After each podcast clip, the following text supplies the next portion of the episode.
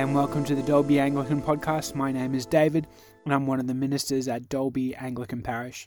We're a church that's all about knowing Jesus and making Jesus known. If you'd like to learn more about our church, you can visit anglicandalby.org.au. This week's sermon podcast is entitled Slow Down and Wait, and it focuses on Psalm 130. We hope you enjoy the sermon. Psalm 130. Out of the depths have I called to you, O Lord. Lord, hear my voice. O let your ears consider well the voice of my supplication. If you, Lord, should note what we do wrong, who then, O Lord, should stand? But there is forgiveness with you, so that you shall be feared. I wait for the Lord, my soul waits for him, and in his word is my hope. My soul looks for the Lord, more than watchmen for the morning more, I say, than watchmen for the morning. O Israel, trust in the Lord, for with the Lord there is mercy, and with him is ample redemption. He will redeem Israel from the multitude of their sins. This is the word of the Lord. Imagine this you're at a big stadium in England, maybe Wembley, and there are tens of thousands of teenagers and 20 somethings clad in black. Some of them have got eyeliner on, some of them have got big chains on. And they're all chanting lyrics. These lyrics Who will fix me now? Dive in when I'm down. Save me from myself. Don't let me drown. These are lyrics from the band Bring Me the Horizon. And uh, their, their video for this particular song, Drown, has been downloaded and streamed over 125 million times. So I think the song resonates with someone at least. It's an uplifting song, but sadly, there's very little hope in the lyrics. There's no inkling that help is on the way. There is no salvation in this song. Drowning. Have you ever felt like you were drowning? Perhaps you feel that way now. Overwhelmed by bills, tasks, people, criticism, marriage problems, anxiety, or health battles. If this is you, you could listen to Bring Me the Horizon, and it would be a reminder that there are other people who feel the way that you do. Or you could listen to another anthem, another anthem for the drowning Psalm 130. Psalm 130 has good news for us when we're drowning. And it begins with these profound words Out of the depths have I called to you, O Lord. Lord, hear my voice. And I encourage you to turn there this morning because that's where we're going to be focusing our sermon today as we go through the Psalms during Lent. Uh, but it would be remiss of me after that wonderful reading from Ken not to mention that if you think about the story of Lazarus, um, Jesus actually makes Mary and Martha wait for three days. He knowingly does this. Lazarus gets sicker and sicker, and eventually he dies, and it looks like Jesus is too late. But instead, Jesus is taking us through this process that we're going to track through Psalm 130. This process from help me to forgive me to save me. Reminding ourselves that God saves, God forgives, and God helps. Page 739 of the Church Bibles is Psalm 130.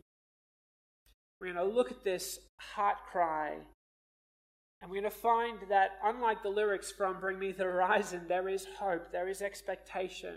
And as the writer sings, their song bursts with comfort and hope for others drowning too. So let's look at the first little bit help me. Now, I've literally drowned a couple of times in my life. And as a practical tip, if you are drowning, cry out, Help me. This is exactly what the psalmist does in the opening line. They cry out in verse 2 O Lord, hear my voice. Let your ears be attentive to my cry for mercy. It's a call for God to hear. Psalm 130 is another song of ascents, uh, which we looked at. We saw, looked at Psalm 121 a couple of weeks ago, which was another song of ascents. These songs were written for pilgrims heading up to worship at the temple in Jerusalem. What are they drowning in? We don't know. Which is a good thing because it opens up this passage to our experience and to any experience of being in the depths and going down, down, down. When we feel like we're drowning, we're encouraged to cry for help. I'm told that one of the worst parts of drowning in water, actually, I know it because I've experienced it. One of the worst parts of drowning in water is that you want to scream, but you can't. And yet, what do you do? You flail, you push up, you look to the horizon for help, and you beckon for rescue. And it's the same for us when we're up a creek without a paddle. Worries and anxieties will choke us, but we can't let those things stop us from calling for help. It's one of the hardest steps. But admitting that you're drowning in addiction, debt, problems, and pain is the first step towards getting the help you need. It seems obvious and natural, but when you're drowning, nothing seems this way. So remember to cry out, Help me.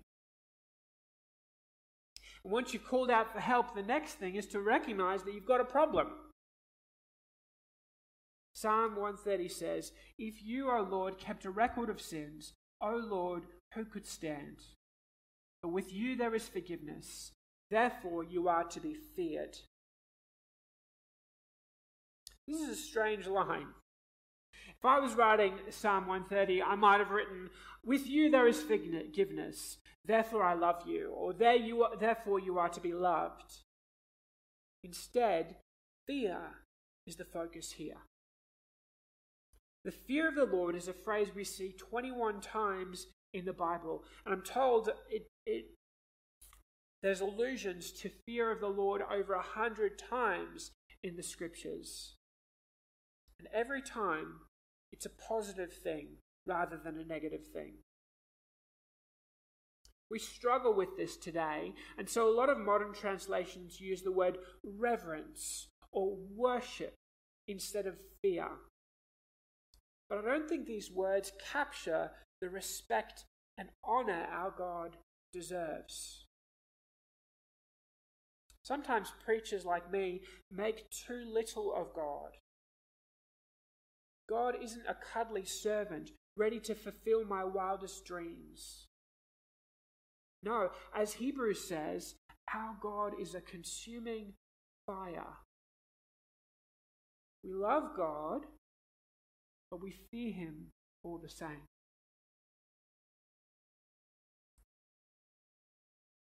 In The Lion, the Witch, and the Wardrobe uh, by C.S. Lewis, one of the lead characters, Susan, learns from the kind Mr. Beaver that Aslan, who is the god character in the novel, is a lion. Susan is afraid of meeting a lion, so she asks kind Mr. Beaver, Is he safe? Mr. Beaver replies, Safe? Who said anything about safe? Of course he isn't safe. But he's good. He's the king. Friends, when you're drowning around you, you've got to admit to yourself that you've got a problem and that you need help. You don't just need help from Ronald McDonald. You don't need help from Barney the cuddly dinosaur. You need help from the God who is a consuming fire. Help me is the cry of the psalmist, and he cries out to God who sees his sins. But he does so knowing that there is powerful forgiveness and grace with God. It's disempowering, it's frightening, but by God it's good. That's why we sing, "'Twas grace that taught my heart to fear, and grace my fears relieve. The last thing Psalm 130 encourages us to do when we're drowning is to say, Save me. My son Micah is six years old and he loves to watch Surf Patrol. It's a classic TV show about Australian lifesavers. so often on the show, swimmers get into trouble because they refuse to admit to themselves that they need a savior, that they actually need rescuing. Oh, I've got a problem. I feel like I'm drowning. Kind of, I'm kind of flailing out for help, but I don't actually need a lifesaver to come and help me. They swim beyond the flags. They jump off dangerous cliffs. They ignore closed beach signs. And when they get into trouble, they try to work their way out. Psalm 130 speaks against this. It says, O Israel, put your hope in the Lord, for with the Lord is unfailing love, and with him is full redemption. He himself will redeem Israel from all their sins. It's amazing how this poem goes from personal lament, out of the depths I cried to you, I language, to communal charge. O Israel, put your hope in the Lord. In just eight verses, it goes from me to us. But that's just it. No one is an island. When we're drowning, we can't save ourselves. In our culture, we idolize independence and individuality. We'd rather go to Dr. Google than a real doctor. We'd rather use a GPS than stop to ask a real person for directions. We'd rather work out our marriage problems, our financial issues, or our mental health battles on our own rather than reach out for a Saviour. Often, this is why people don't seek help until it's too late. This is why the singer turns to Israel, the whole country. Imagine if they were singing this hymn on the way up to Jerusalem, they'd, they'd, they'd sing out to the whole congregation Put your hope in the Lord. With him is unfailing love. We resist the idea of a Saviour because we believe the lie that I am the solution to all my problems. The thing about drowning, though, is that it humbles us and it helps us realize that we're not in control of everything. We all need a Saviour.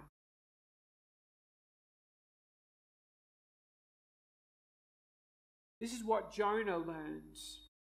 We all know the kid's story of Jonah and the whale, uh, but Jonah is, is a profound story for adults. Jonah refused to trust his Saviour. When God tells him to go and preach and help save the Ninevites, he goes down to Joppa on his way to Tarshish on the other side of the world from Nineveh, wanting to get as far away from those people as possible. He gets on a boat and goes down into the galley. He was meant to go up to Nineveh, but he goes down to Joppa. He goes down into the galley.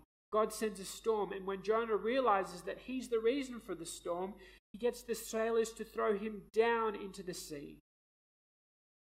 Jonah drowns down, down, down to the bottom of the sea. It's only at the bottom where he meets his Savior. God sends this almighty fish that swallows Jonah, and he finds himself alive in its belly. It's here that Jonah goes through the steps of crying out to God, Hear me, help me. And finally, he asks for God's forgiveness and cries out, Save me. Jonah sings a song that is so like Psalm 130, it's uncanny. He says this When my life was ebbing away, I remembered you, Lord, and my prayer rose to you, to your holy temple. Those who cling to worthless idols turn away from God's love for them. But I, with shouts of grateful praise, will sacrifice to you. What I have vowed, I will make good. I will say, Salvation comes from the Lord. And this is where we need to realize that Psalm 130 isn't about tips for saving yourself from drowning, although there are some good tips. Sure, it starts with I and me language, but this psalm is not about us. Instead, it's about the Lord. He is the focus of the psalm, not us. Friends, it's only when we slow down our lives, wait for the Lord, and realize that He is the only Savior we truly need that anything can change. Maybe that's the reason why Jesus waits a number of days to go to Lazarus' tomb and say those wonderful words Lazarus, come out. He's revealing himself as the Savior. This is why the psalm reminds us that God saves. Sure, sometimes we can work ourselves through tough situations, and, and others can help us with our problems. But only God is big enough to overcome our most powerful threats Satan, sin, and death. This is why the psalmist, who remember at this time is still drowning, he's still on his way down, says, God himself will redeem Israel from their sins. Remember, Psalm 130 is Old Testament. So Jesus hasn't even yet come on the scene. He hasn't died on the cross to make the one perfect and sufficient sacrifice for the sins of the whole world. That's in the future.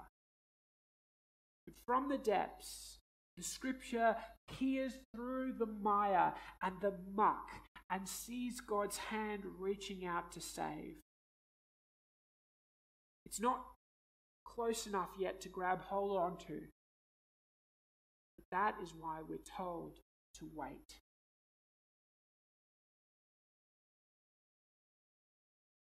Verse 6 is the key part of this psalm because it uses repetition. Verse 6 says, my soul waits for the Lord more than watchmen wait for the morning. More than watchmen wait for the morning. Military watchmen must wait through the night on the lookout for the enemy. Most of the time, nothing happens. But if they doze off or let their guard down, they put their people at risk. The Chinese built the Great Wall of China to keep the Mongols out. It worked really well until the Mongols bribed the watchmen to let them through. Watchmen are important, and it's important how they watch. A good watchman waits with vigilance, but they also wait in hope. The dawn meant that the dangers of night were over, that their shift was done, that they could go home to family, have breakfast, and sleep. As we pass through Lent, we need to wait this way for the Lord with expectation, knowing that His salvation is coming on the horizon. And when it dawns, everything that's wrong with the world will be set right. That's why we pray, Lord, your kingdom come, your will be done. Lent is a time of waiting, but it's not passive, idle, lazy waiting. It's active, expectant, passionate waiting. We wait for Palm Sunday when we remember Jesus hailed by waiting pilgrims as the Saviour. We wait through Maundy Thursday when we remember Jesus breaking bread with his friends and washing their feet, establishing a new way of love. We hold vigil through Thursday evening into Friday morning, recalling the garden and how Jesus asked his disciples to watch and pray with him, but instead they fell asleep. We wait through the horror of Good Friday, remembering Jesus' beatings and crucifixion. We wait through Easter Saturday. We wait for the sun to rise on Easter Sunday. We remember the empty tomb. We break our fast. Our forgiveness is guaranteed. Christ has won. And this is why, friend, if you feel like you're drowning, remember that God helps. God hears you when you cry to Him. He forgives you when you confess you've got a problem. And He saves you out of the depths and into eternal life. This glorious psalm has so much to show us about life, about drowning, most importantly, about God. God who saves, a God who forgives, and a God who helps. That's why we celebrate Him and we wait on Him today and every day.